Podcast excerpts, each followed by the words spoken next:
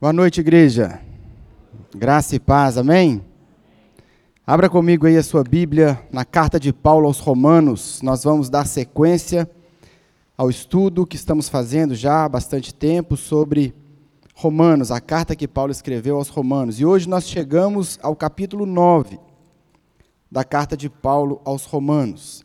Capítulo 9, hoje o texto que nós vamos ler e que nós vamos meditar está nos versículos 1 até o versículo 13. Romanos capítulo 9, versículos 1 até o versículo 13. Todo mundo achou aí? Amém? Diz assim a palavra de Deus. Romanos capítulo 9, versos 1 até o 13. Digo a verdade em Cristo, não minto. Minha consciência o confirma no Espírito Santo. Tenho grande tristeza e constante angústia em meu coração, pois eu até desejaria ser amaldiçoado e separado de Cristo por amor dos meus irmãos, os de minha raça, o povo de Israel. Deles é a adoção de filhos, deles é a glória divina, as alianças, a concessão da lei, a adoração no templo e as promessas. Deles são os patriarcas, e a partir deles se traça a linhagem humana de Cristo, que é Deus acima de todos, bendito para sempre. Amém. Não pensemos que a palavra de Deus falhou, pois nem todos os descendentes de Israel são Israel nem por serem descendentes de Abraão passaram todos a ser filhos de Abraão. Ao contrário, por meio de Isaac, a sua descendência será considerada. Noutras palavras, não são os filhos naturais que são os filhos de Deus, mas os filhos da promessa é que são considerados descendência de Abraão. Pois foi assim que a promessa foi feita: No tempo devido virei novamente e Sara terá um filho. E esse não foi o único caso. Também os filhos de Rebeca tiveram o mesmo pai o nosso pai Isaac. Todavia, antes que os gêmeos nascessem ou fizessem qualquer coisa boa ou má, a fim de que o propósito de Deus, conforme a eleição, permanecesse, não por obras, mas por aquele que chama, foi dito a ela: o mais velho servirá ao mais novo. Como está escrito: Amei Jacó, mas rejeitei Esaú.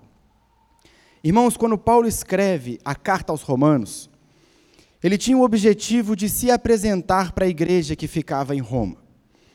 Paulo não conhecia a igreja de Roma pessoalmente, ele nunca havia estado naquela igreja.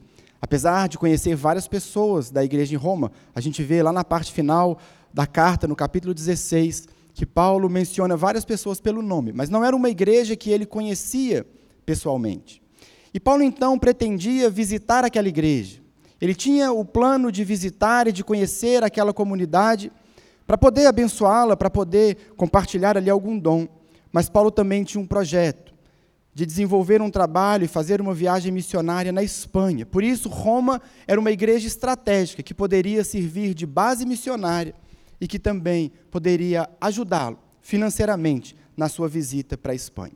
Então, Paulo ele decide escrever uma carta para a igreja em Roma, preparando a sua chegada naquela igreja. O que ele queria com essa carta era se apresentar, ela era apresentar a mensagem do evangelho que ele vinha pregando. Era apresentar para os irmãos em Roma a mensagem que ele já vinha conversando em tantas igrejas, em tantos lugares, e ele prefere mandar uma carta à sua frente para preparar o coração da igreja, para já antecipar muitas coisas que eles poderiam conversar ali. A igreja de Roma era uma igreja ela era composta predominantemente por gentios. Você sabe, gentio é quem não é judeu. A maioria da igreja era uma igreja gentia, mas a igreja em Roma também tinha um número significativo de judeus. Vários judeus faziam parte daquela comunidade. Então, o apóstolo Paulo, durante essa carta, nós vemos que em vários momentos ele se dirige ao povo de Israel. E é o que ele faz aqui nesse trecho que nós lemos, na verdade, ele faz isso nesse trecho que vai do capítulo 9 até o 11. Paulo, ele vai falar da realidade de algo mais específico do povo judeu, porque ele estava querendo comunicar também com os judeus da igreja em Roma. Existem muitos pesquisadores, muitos estudiosos da Bíblia que dizem e entendem que Paulo aqui ele fez assim como que mudou de assunto. Eles acham que Paulo está falando de outra coisa, ele abre um parênteses aqui para falar de um assunto diferente que ele vinha falando. Mas isso não é verdade. Você tem acompanhado os cultos, você sabe que Paulo, até o capítulo 8, de fato, ele tinha um tema muito claro e muito específico. Paulo está falando sobre a justificação pela fé. Ele começa lá nos primeiros capítulos da carta falando sobre a nossa situação diante de Deus. Estávamos todos condenados, judeus e gentios, debaixo do pecado. Depois ele nos apresenta a graça salvadora de Jesus Cristo, que nós recebemos pela fé. A partir do capítulo 6 até o capítulo 8, Paulo começa a falar sobre a vida cristã, como um cristão deve viver, como um cristão deve agir, qual é a vida que nós vivemos no Espírito. E aqui no capítulo 9, ele começa a falar especificamente do papel de Israel na história. Mas Paulo ele não muda de assunto como muitas pessoas entendem. Paulo não está fazendo assim um assunto diferente. Na realidade, Paulo está desenvolvendo o mesmo assunto, mas a partir do capítulo 9 até o 11, ele quer nos mostrar qual o papel Israel desempenha no plano de redenção de Deus. Ele quer mostrar para os judeus da igreja em Roma, mas também para os gentios da, da igreja em Roma, e também para mim e para você, qual é o papel de Israel no plano de salvação de Deus, no projeto de salvação de Deus. Paulo, você se lembra lendo o livro de Atos? Ele estava sempre debatendo com judeus. Aliás, todo encontro que Paulo tinha com alguns judeus normalmente redundavam em pedradas, redundavam em várias situações difíceis com eles. Mas Paulo estava ali sempre pregando, então ele sabia quais eram as dúvidas, ele sabia quais eram os questionamentos que a igreja em Roma, especialmente os judeus da igreja em Roma, trariam para ele. É isso que ele está fazendo então aqui no capítulo 9. Ele vai falar sobre a realidade do povo judeu, ele vai antecipar algumas perguntas que ele sabia que apareceriam durante a sua visita, e ele vai nos mostrar então o papel do povo de Deus, o papel do povo de Israel no plano de redenção de Deus. É isso que Paulo vai nos mostrar a partir do capítulo 9. O problema, irmãos, é que muitos judeus, o problema que Paulo tinha com os judeus, era que a mensagem de Paulo não era uma mensagem que agradava aos judeus.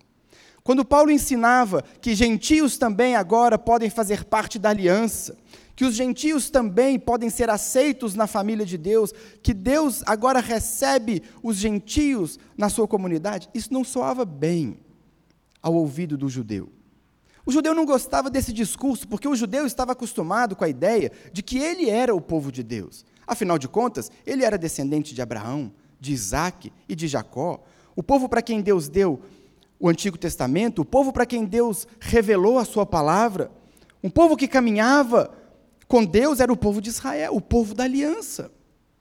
Portanto, na cabeça de um judeu era muito claro isso, eles são o povo da aliança, o gentio não. O gentio, um judeu, irmãos, ele nem. Se ele passasse um tempo assim, em comunhão com um gentio, se ele almoçasse com um gentio, ele saía dali, ele tinha que se purificar.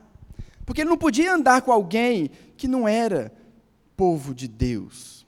Ele era judeu, um povo de Deus. Portanto, quando Paulo começa a ensinar esse evangelho da graça que alcança todos nós, quando Paulo começa a ensinar que o amor de Deus alcança não apenas judeus, mas também gentios, o pensamento que vinha na cabeça de um judeu era que Deus havia rompido com a sua aliança. O pensamento imediato de um judeu era esse. Eles diziam: Paulo, se é verdade isso que você está falando, então Deus mudou de ideia. Então, tudo aquilo que Deus revelou no Antigo Testamento, tudo aquilo que Deus nos mostrou na Sua palavra até aqui, Deus mudou de ideia. Deus negou as suas promessas, Deus mudou de plano. Porque nós, Paulo, o judeu diria, nós somos o povo de Deus.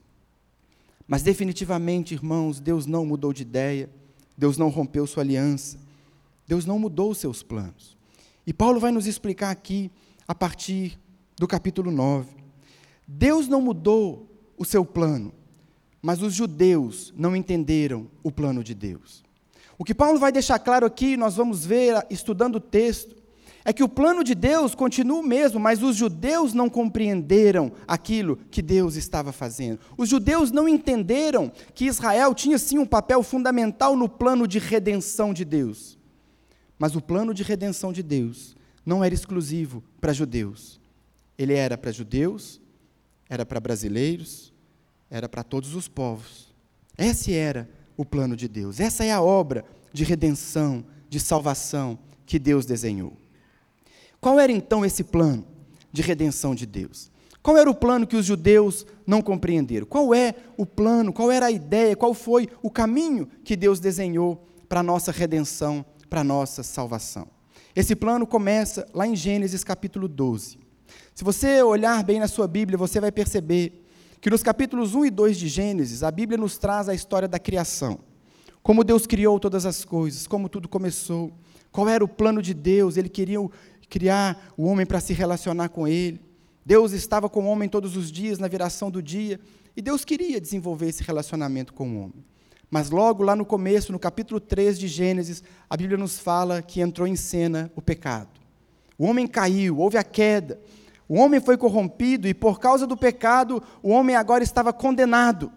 Ele era agora objeto da ira de Deus, porque um Deus santo não pode conviver com o homem que é pecador. Entra a queda.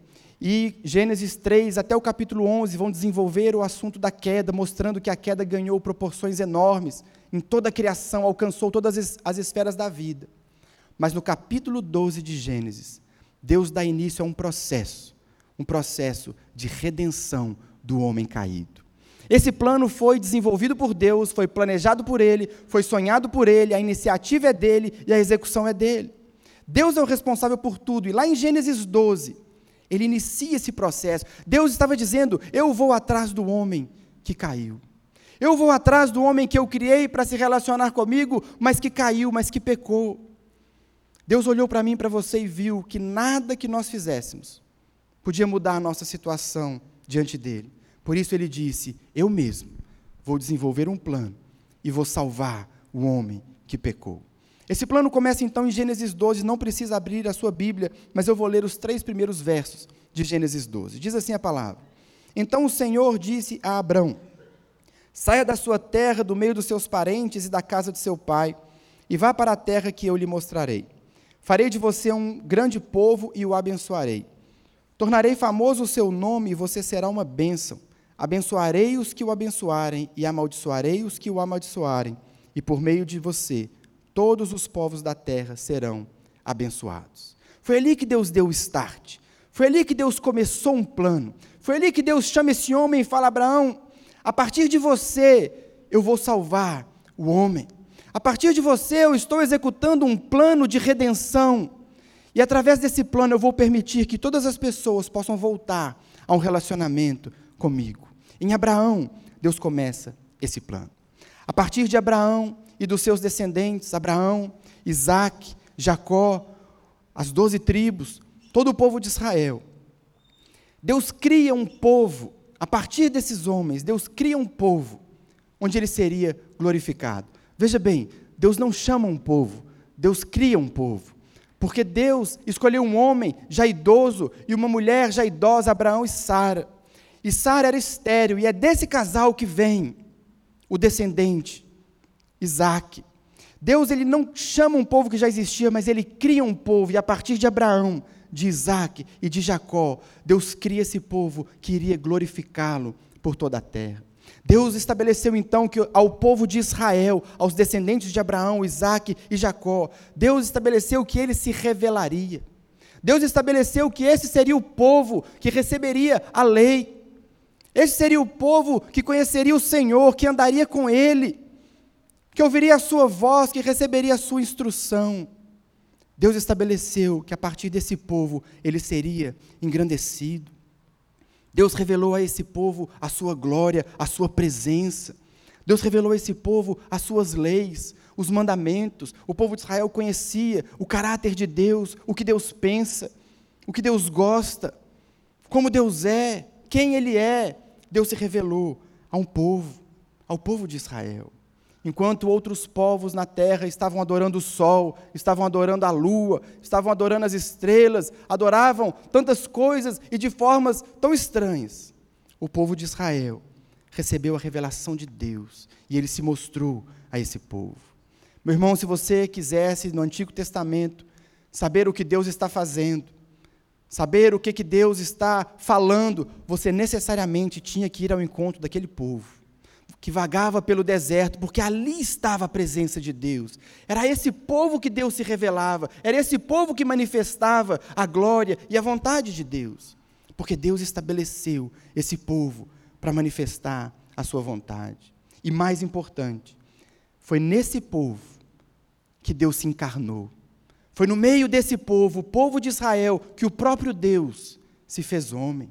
Foi, foi se tornando alguém dessa raça, alguém desse povo, alguém com esse DNA, desse sangue, que Deus se fez homem. O Messias nasceu no meio do povo de Israel. Mas, irmãos, Israel era apenas parte do plano de Deus. Israel tinha um lugar central, é verdade, no plano de Deus para desenvolver a nossa redenção. Mas Israel era apenas parte do plano. O plano de Deus não era apenas salvar Israel.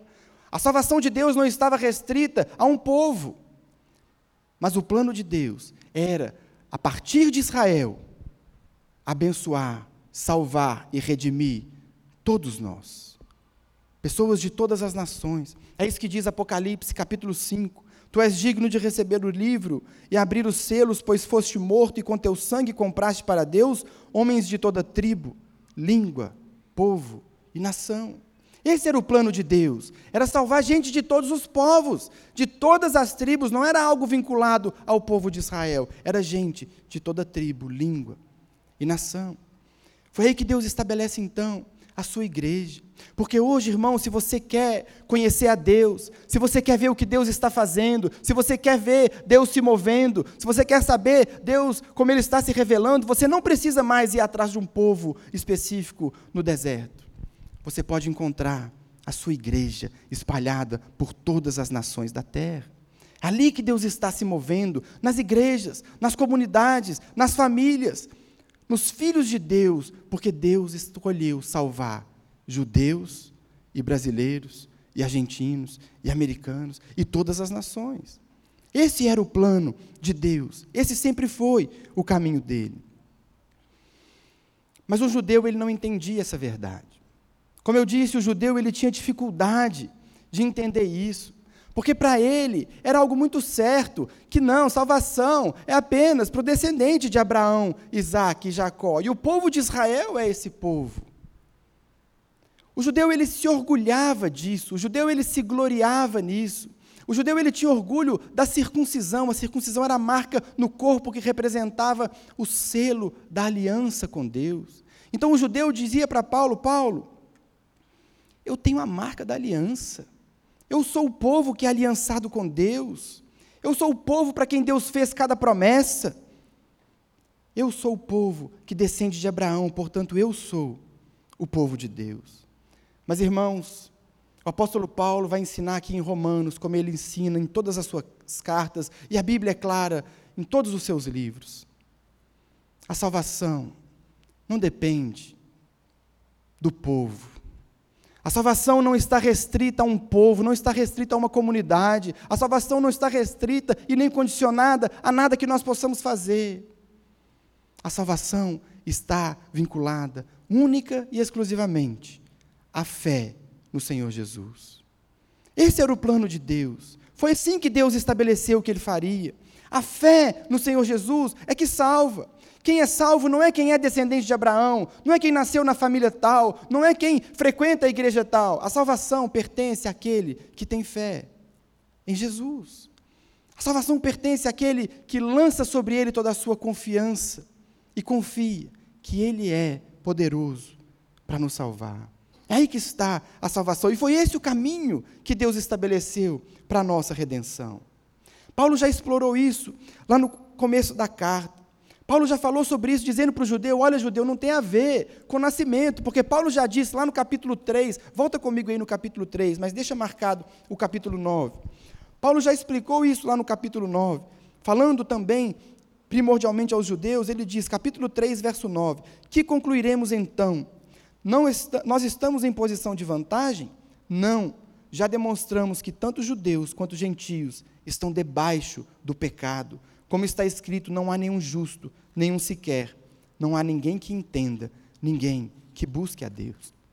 O que que Paulo está dizendo aqui para o judeu? Fala, olha, a questão, a sua redenção, não depende da família que você nasceu, não depende da sua ascendência biológica, porque o pecado nos nivelou a todos.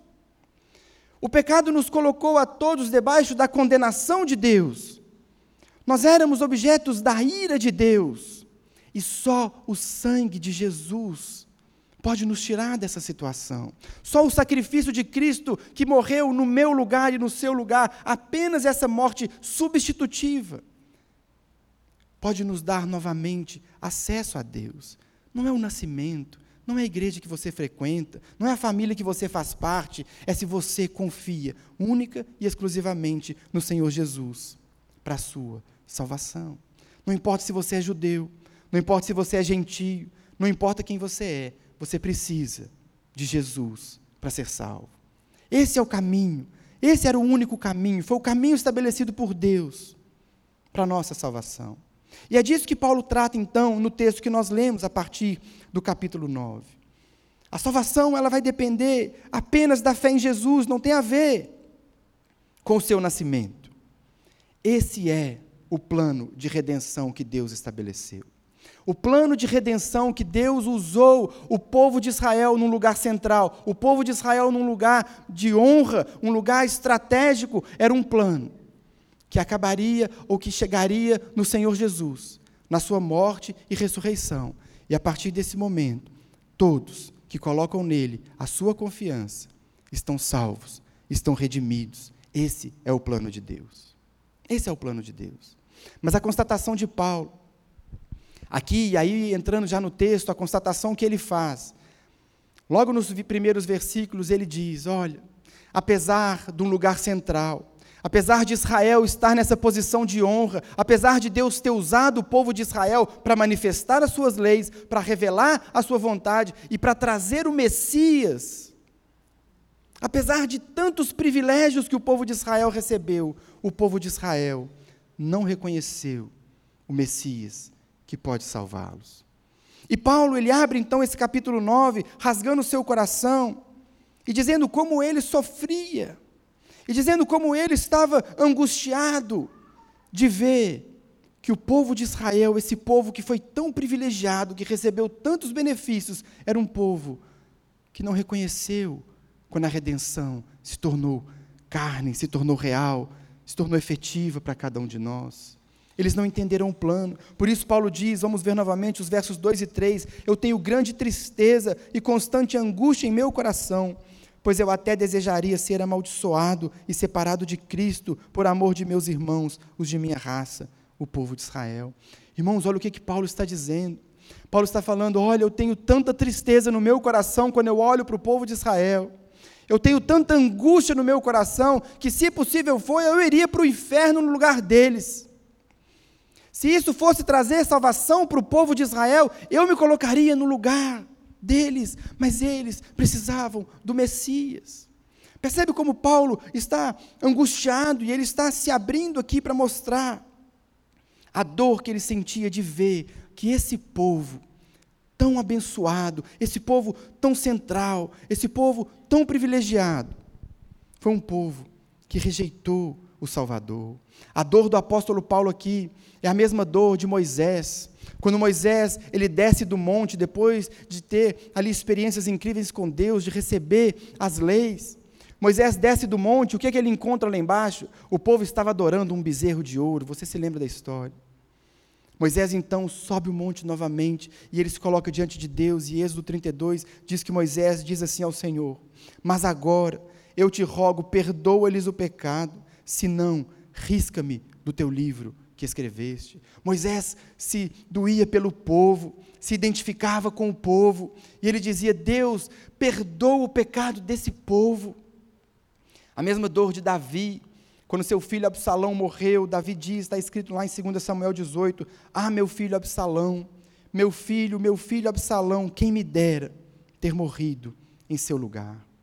Era essa dor que o apóstolo Paulo sentia por ver o povo de Israel rejeitando o Messias. E por que é que Paulo sentia tanto? Por que é que Paulo sofria tanto? A partir do versículo 4 e no versículo 5, ele vai enumerar quais eram os privilégios desse povo. Ele vai nos mostrar qual era qual o tamanho da bênção que esse povo recebeu, qual era o lugar central que Israel recebeu no plano de redenção, que fazia o apóstolo Paulo sentir dor, sentir tristeza. Ele começa dizendo no versículo 4: ele diz, né, voltando no 3: Pois eu até desejaria ser amaldiçoado e separado de Cristo por amor dos meus irmãos, os de minha raça, o povo de Israel. E aí ele começa: deles é a adoção de filhos. Israel foi adotado como um filho de Deus. Deus tratava o povo de Israel como ele não tratava nenhum outro povo, porque foi o povo de Israel que ele acolheu debaixo do seu braço. Um relacionamento de pai e filho, um pai que protege, um pai que cuida, um pai que caminha com ele. Deles era a adoção de filhos, o próprio Criador estabelece que esse seria o povo que seria cuidado como um filho. Ele segue dizendo: deles é a adoção de filhos, deles é a glória divina. Que outro povo na terra, meus irmãos, que outro povo na terra viu a glória de Deus cobrir e encher o tabernáculo? Que outro povo na terra viu a glória de Deus, viu a presença de Deus manifesta, o próprio Deus se fazendo real, se fazendo presente no meio do povo? Que outro povo teve isso? Era o povo de Israel. Deles é a adoção, deles é a glória. Deles são as alianças. A aliança que Deus fez com Abraão, a aliança que Deus fez com Moisés. Irmão, aliança é um compromisso que duas pessoas selam. Duas pessoas selam esse compromisso inquebrável. Israel tinha uma aliança com o próprio Deus. Não era uma aliança com outro povo, era uma aliança com o Criador. Eles tinham a aliança, Deus fez uma aliança com esse povo. Deles é a concessão da lei para quem Deus se revelou, para quem Deus deu os dez mandamentos. Os dez mandamentos significam os pensamentos de Deus, o que Deus gosta, o que Deus espera de nós, o que Deus quer que a gente faça. Deus revelou para quem? Para o povo de Israel. Deus deu para esse povo as leis a respeito do sacrifício para o perdão de pecados, as leis a respeito do casamento, as leis a respeito de tantas coisas da vida cotidiana do povo de Israel. Que povo conhecia a vontade de Deus nessa terra? Era o povo de Israel apenas. Apenas eles sabiam, apenas eles conheciam o Senhor dessa forma. Deles é a adoração no templo, isso nos fala do culto. Deus revela a Israel como ele queria ser adorado. Outros povos na terra adoravam o sol, adoravam animais, adoravam tantas coisas. Mas Deus mostra para Israel como ele queria ser adorado, como ele queria ser louvado, como devia ser uma reunião no meio do povo. Que povo tinha isso? O povo de Israel. Deus não revelou isso aos egípcios, Deus não revelou isso aos babilônicos, Deus revelou a Israel. Sexto lugar, deles são as promessas, cada promessa do Antigo Testamento, cada compromisso que Deus estabeleceu, cada promessa de Deus como um pai fazendo para os seus filhos, que povo recebeu? O povo de Israel. Deles são os patriarcas, Abraão, Isaac, Jacó, homens incríveis, homens usados por Deus, homens poderosos em Deus. De quem era esse povo? De quem eram esses homens? De quem eram os patriarcas? De Israel. E por último, e mais importante, verso 5: deles são os patriarcas, e a partir deles se traça a linhagem humana de Cristo, que é Deus acima de todos, bendito para sempre. Amém. Irmãos, quando o próprio Criador decidiu se fazer homem, ele se fez um judeu. Existe honra maior do que essa? O próprio Deus, quando ele estabeleceu que ele seria um homem, ele se tornou alguém daquela raça, daquele povo, ele era judeu. Que privilégio! Quantos privilégios o povo recebeu, quantas bênçãos, que lugar central, que lugar de destaque no plano de redenção de Deus para trazer o Messias, para trazer o Salvador da humanidade. Mas Israel rejeitou o Senhor.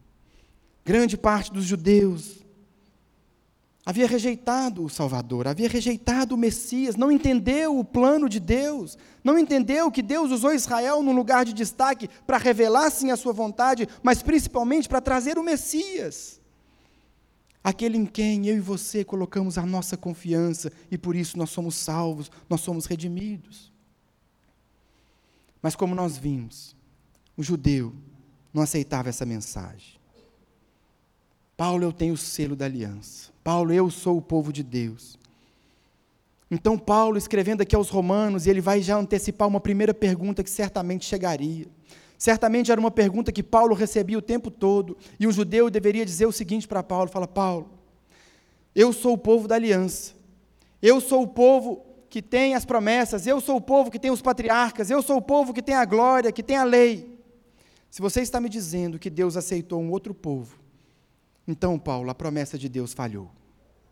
Então, Paulo, Deus mudou de ideia, Deus quebrou o seu compromisso, Deus fez outra coisa, Deus mudou alguma coisa no caminho, porque foi isso que ele nos revelou, um judeu iria dizer para Paulo.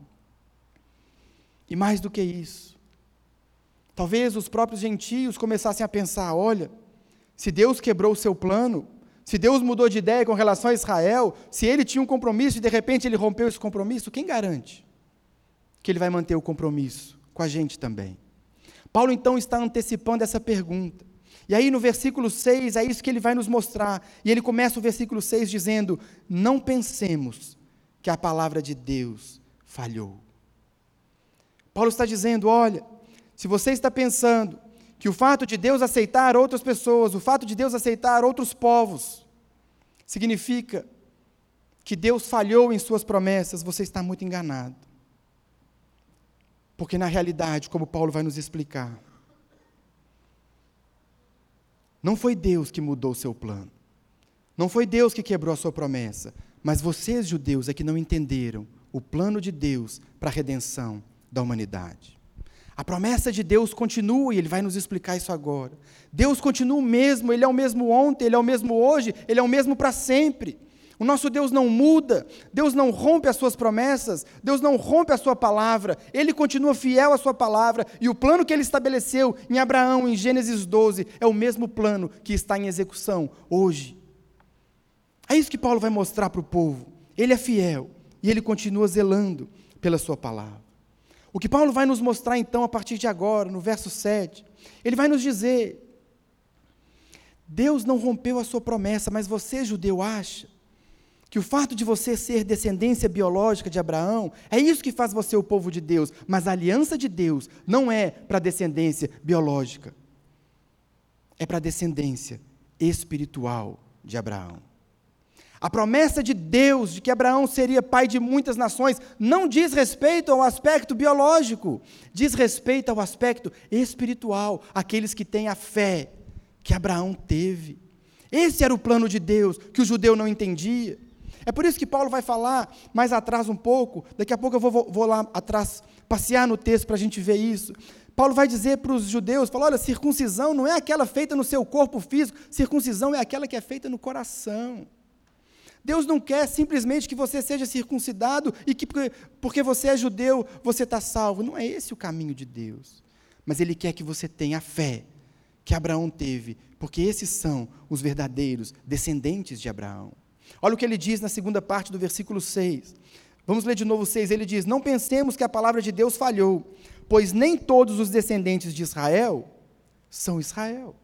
Versículo 7: Nem por serem descendentes de Abraão passaram todos a ser filhos de Abraão. Ao contrário, por meio de Isaac, a sua descendência será considerada. O que que Paulo está dizendo aqui?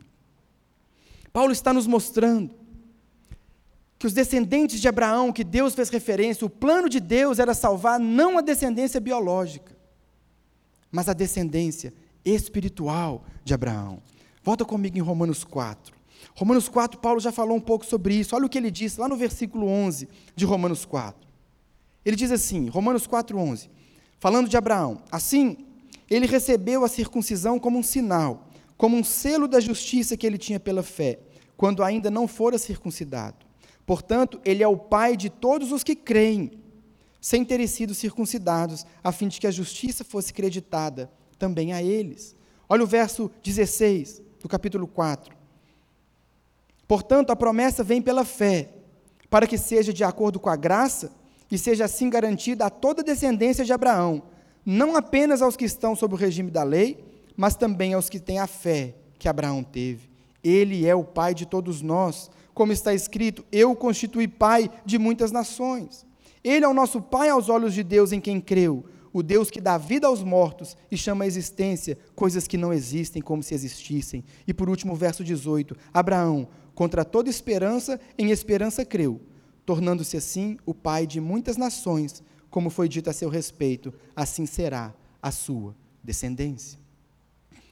Paulo está mostrando aqui para nós que descendência de Abraão, o projeto de Deus, desde o início, desde Gênesis 12, era salvar aqueles que têm fé. Era salvar aqueles que depositam a sua fé naquele que viria da descendência de Abraão, o Senhor Jesus Cristo. Esse era o plano, esse era o caminho da redenção. Foi assim que Deus estabeleceu que ele iria nos salvar. E para isso, Paulo vai dar dois exemplos aqui para não deixar dúvidas na mente do judeu. Voltando lá para o capítulo 9, Paulo vai ilustrar com dois exemplos. Ele vai falar sobre Isaac e ele vai falar sobre Jacó. Jacó é o mesmo Israel, você sabe. E ele vai dar esses dois exemplos. Vamos ver o versículo 9. Ele diz, para comprovar isso: Pois foi assim que a promessa foi feita. No devido tempo virei novamente, e Sara terá um filho. O que é que Paulo está dizendo aqui? Se a salvação dependesse de serem de descendentes biológicos de Abraão, Abraão tinha um outro filho. Abraão tinha um outro filho mais velho que Isaac, que era Ismael, o filho que ele teve com a escrava Agar. Paulo está dizendo: se a salvação de vocês depende de vocês serem descendentes biológicos de Abraão, então tem mais gente precisando entrar nessa conversa. Porque os judeus não consideravam os ismaelitas, os descendentes de Ismael, como povo de Deus, como povo da aliança. Então Paulo está dizendo que a promessa foi feita para Isaac. Não tem a ver com a descendência biológica. Tem a ver com a vontade de Deus. Tem a ver com o caminho que Deus estabeleceu. Porque se fosse assim, Ismael também seria filho da promessa. Ah, mas o judeu ele tinha assim algo muito forte para ele, era a filiação materna, era, era questão da mãe. Ah, eles eram filhos de outra mãe, Agar. Então Paulo continua, e ele diz, da mesma forma, versículo 10. E esse não foi o único caso. Também os filhos de Rebeca tiveram o mesmo pai, o nosso pai Isaac.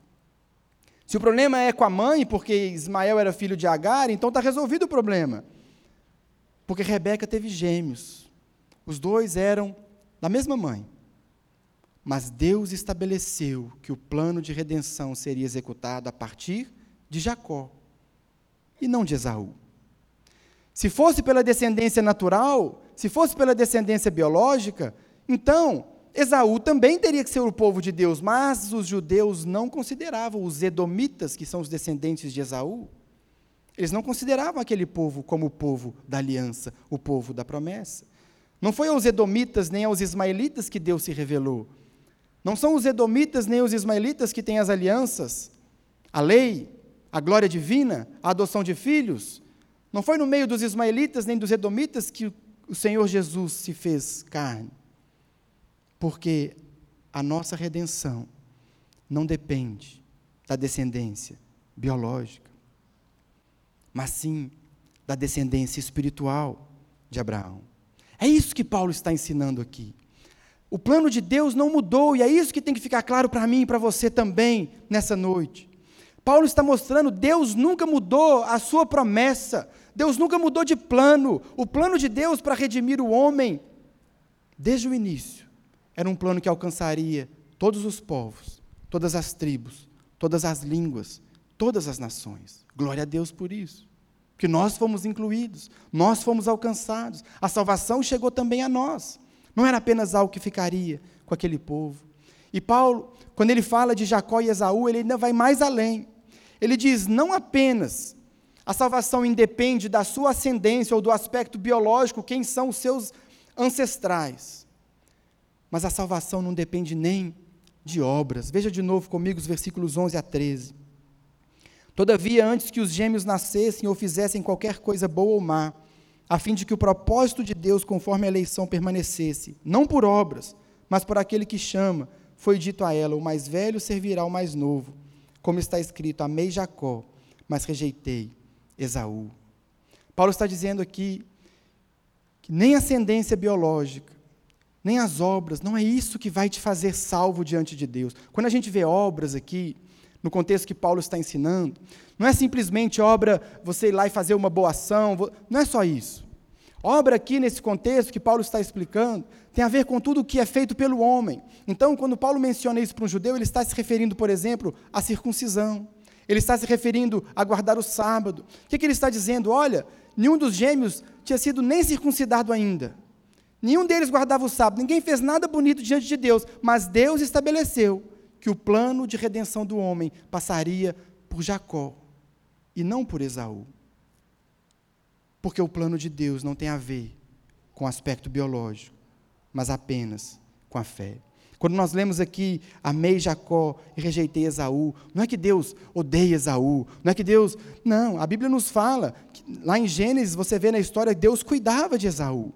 Deus cuidava de Ismael, Deus cuidava dessas pessoas, mas o que Paulo está ensinando é que Deus estabeleceu um caminho para redimir o homem, e esse caminho passava por Abraão, passava por, ja por Isaac, e não por Ismael, e passava por Jacó, e não Esaú. E esse plano era se revelar no meio de um povo e trazer a vida do Messias, o nascimento do Messias, em quem cada pessoa que tivesse fé seria salvo. Esse era o plano de redenção de Deus. Esse foi o plano desde o começo. Mas os judeus não conseguiam entender. Portanto, irmãos, o que tem que ficar claro aqui para mim e para você é que a promessa de Deus, ela nunca falhou. Deus é fiel àquilo que ele prometeu. O fato do judeu não ter entendido esse plano não significa que o plano mudou. O fato do judeu achar que Deus havia rompido a aliança não significa que a aliança foi rompida, porque Deus permanece fiel. Ele é o mesmo, ele continua agindo, e o plano de redenção que ele começa em Gênesis 12, hoje está em execução na minha vida, na sua vida, na vida da igreja espalhada por toda a terra. Esse foi o caminho que Deus estabeleceu. Portanto, quem é descendência de Abraão? Esse é o resumo dessa mensagem. Esse é, o, é, o, é a profundidade dessa mensagem. O que é que Paulo está nos mostrando?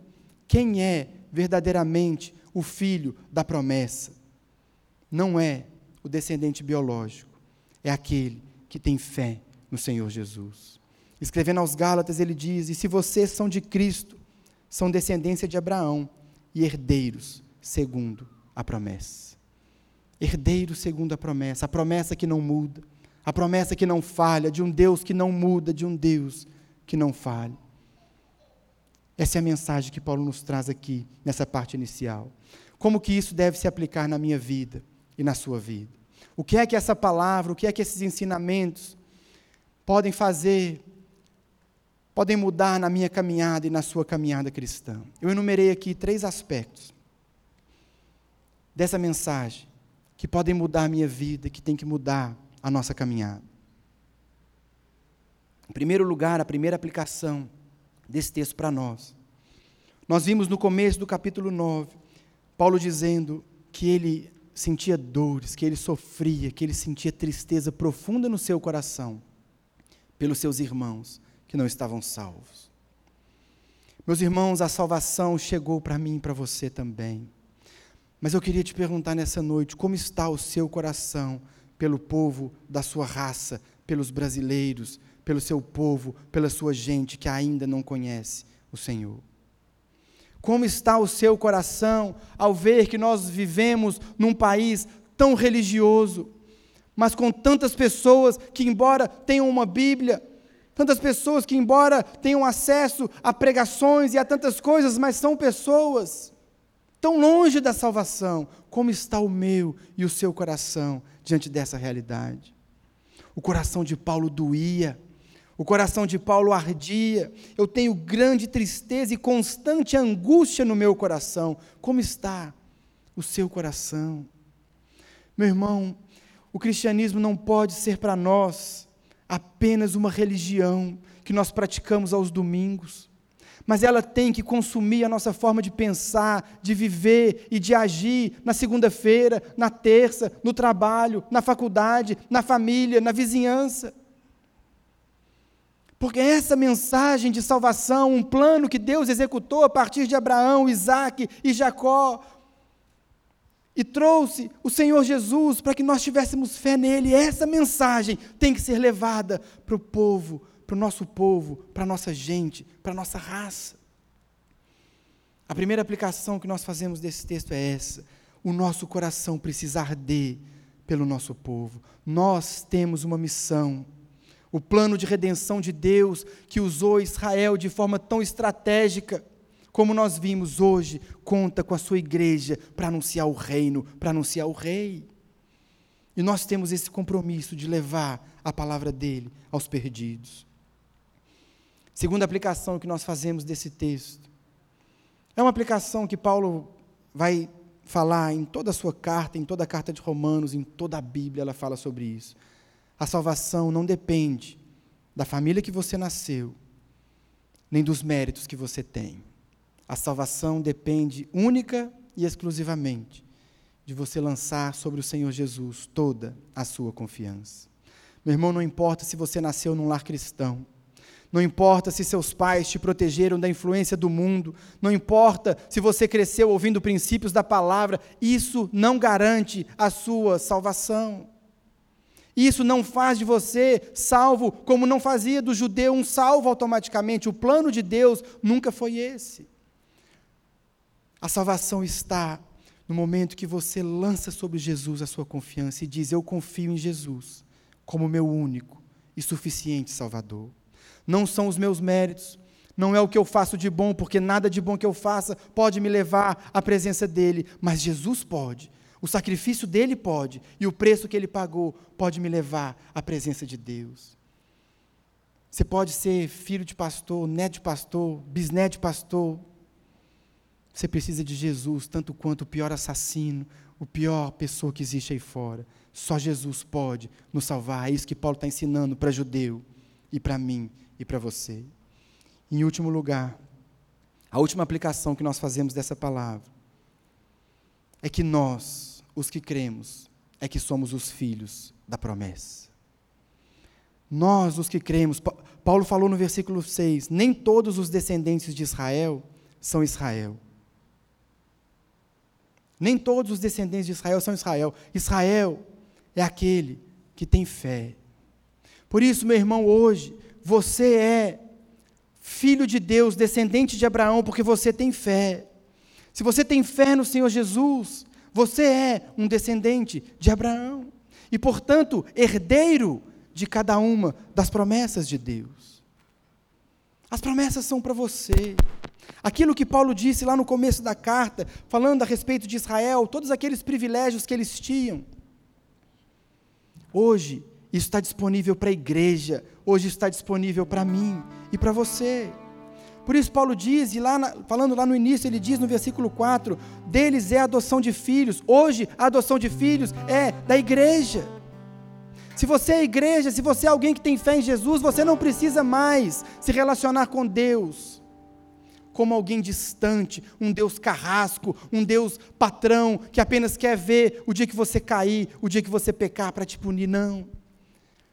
Nossa, da igreja, é a adoção de filhos. Hoje Deus trata você como um filho. É bem verdade que um pai, às vezes, ele precisa disciplinar o seu filho.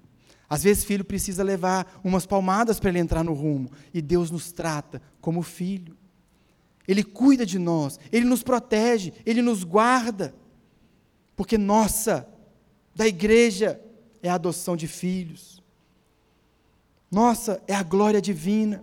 A mesma glória, o mesmo Deus que se manifestava poderoso no povo de Israel, no meio do tabernáculo. A glória de Deus que enchia aquele lugar, o mover, o agir poderoso de Deus, é o mesmo agir poderoso que está no meio do seu povo hoje. Nossa, é a adoção de filhos. Nossa, é a glória de Deus. Nossas são as alianças. Meu irmão, Deus está aliançado com você, tanto quanto ele estava aliançado com Abraão, com Moisés e com Davi. Porque nós somos descendentes de Abraão, nós somos herdeiros da aliança e herdeiros da promessa. Deus tem um compromisso com você. O próprio Deus, o Criador, é Ele que está compromissado e aliançado com você.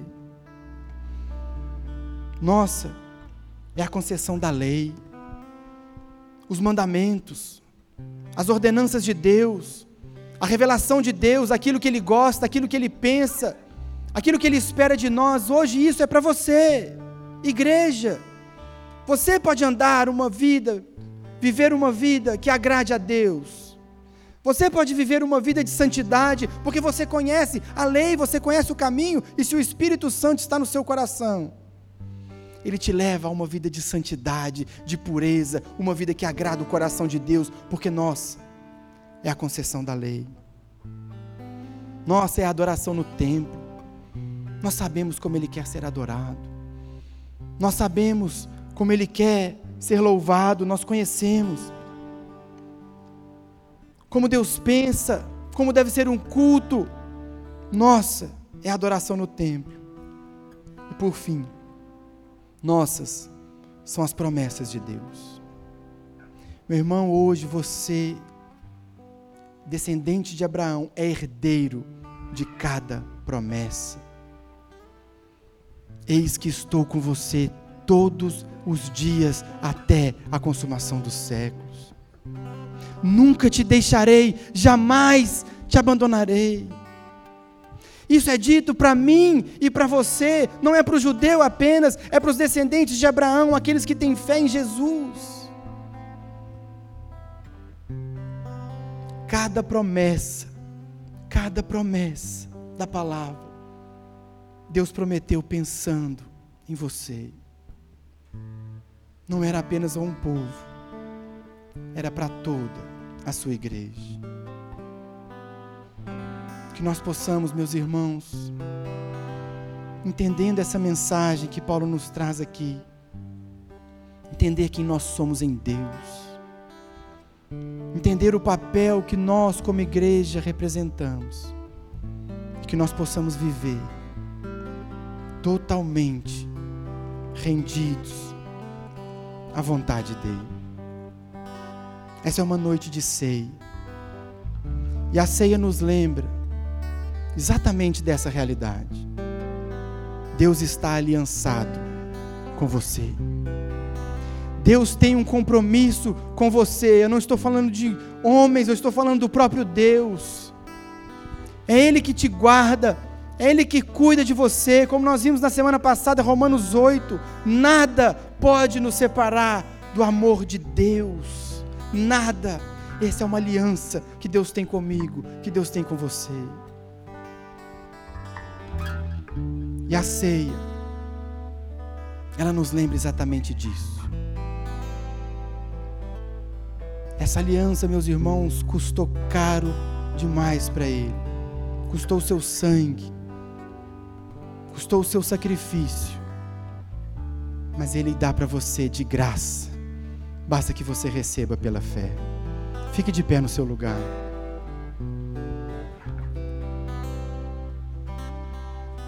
A ceia foi dada para nós como uma lembrança dessa verdade que nós ouvimos nessa noite.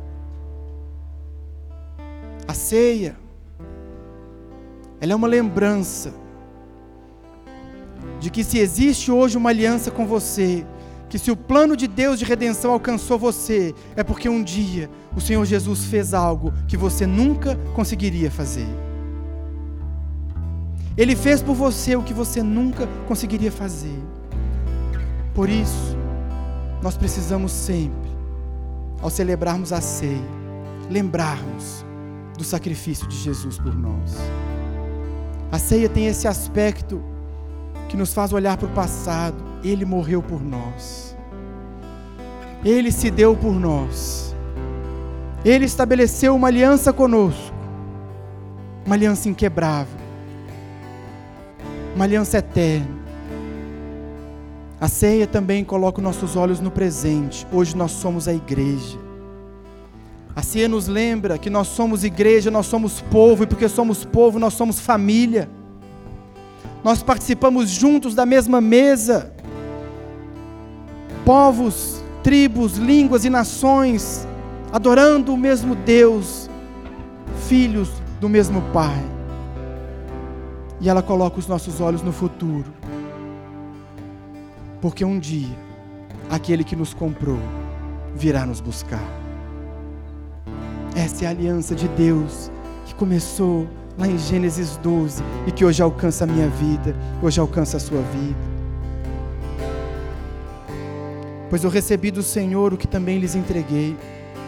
Que o Senhor Jesus, na noite que foi traído, tomou o pão e tendo dado graças, partiu e disse: Isso é o meu corpo que é dado em favor de vocês. Façam isso em memória de mim. Portanto, juntos, como igreja, comamos o pão.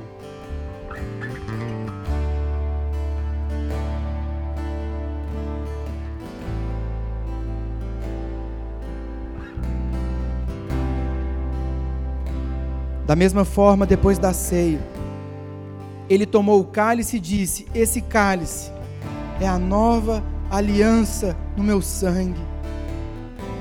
É a nova aliança no meu sangue. Façam isso sempre que o beberem em memória de mim, porque sempre que comerem desse pão e beberem desse cálice, vocês anunciam a morte do Senhor, até que Ele venha nos buscar. Por isso, juntos, bebamos o cálice.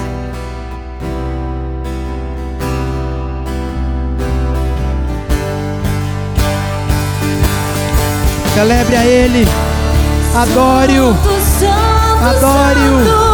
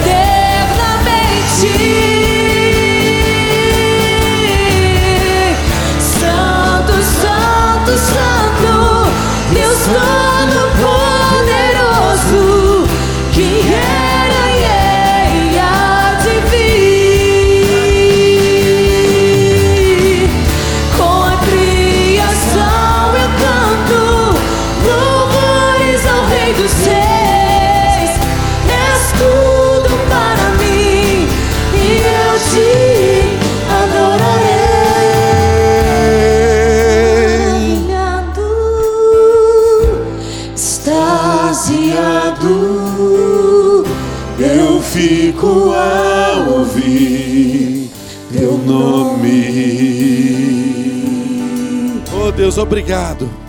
Obrigado por tudo que o Senhor fizeste aqui nessa noite. Obrigado por essa palavra maravilhosa que alcançou os nossos corações, alcançou a nossa mente e nos transforma nesse dia. Por isso, se você está aqui nessa noite e pela primeira vez teve um entendimento claro da obra que Cristo fez por você, desde antes da fundação do mundo, esse amor antigo, esse amor que projetou a sua vida, esse amor que não mediu esforços para te alcançar.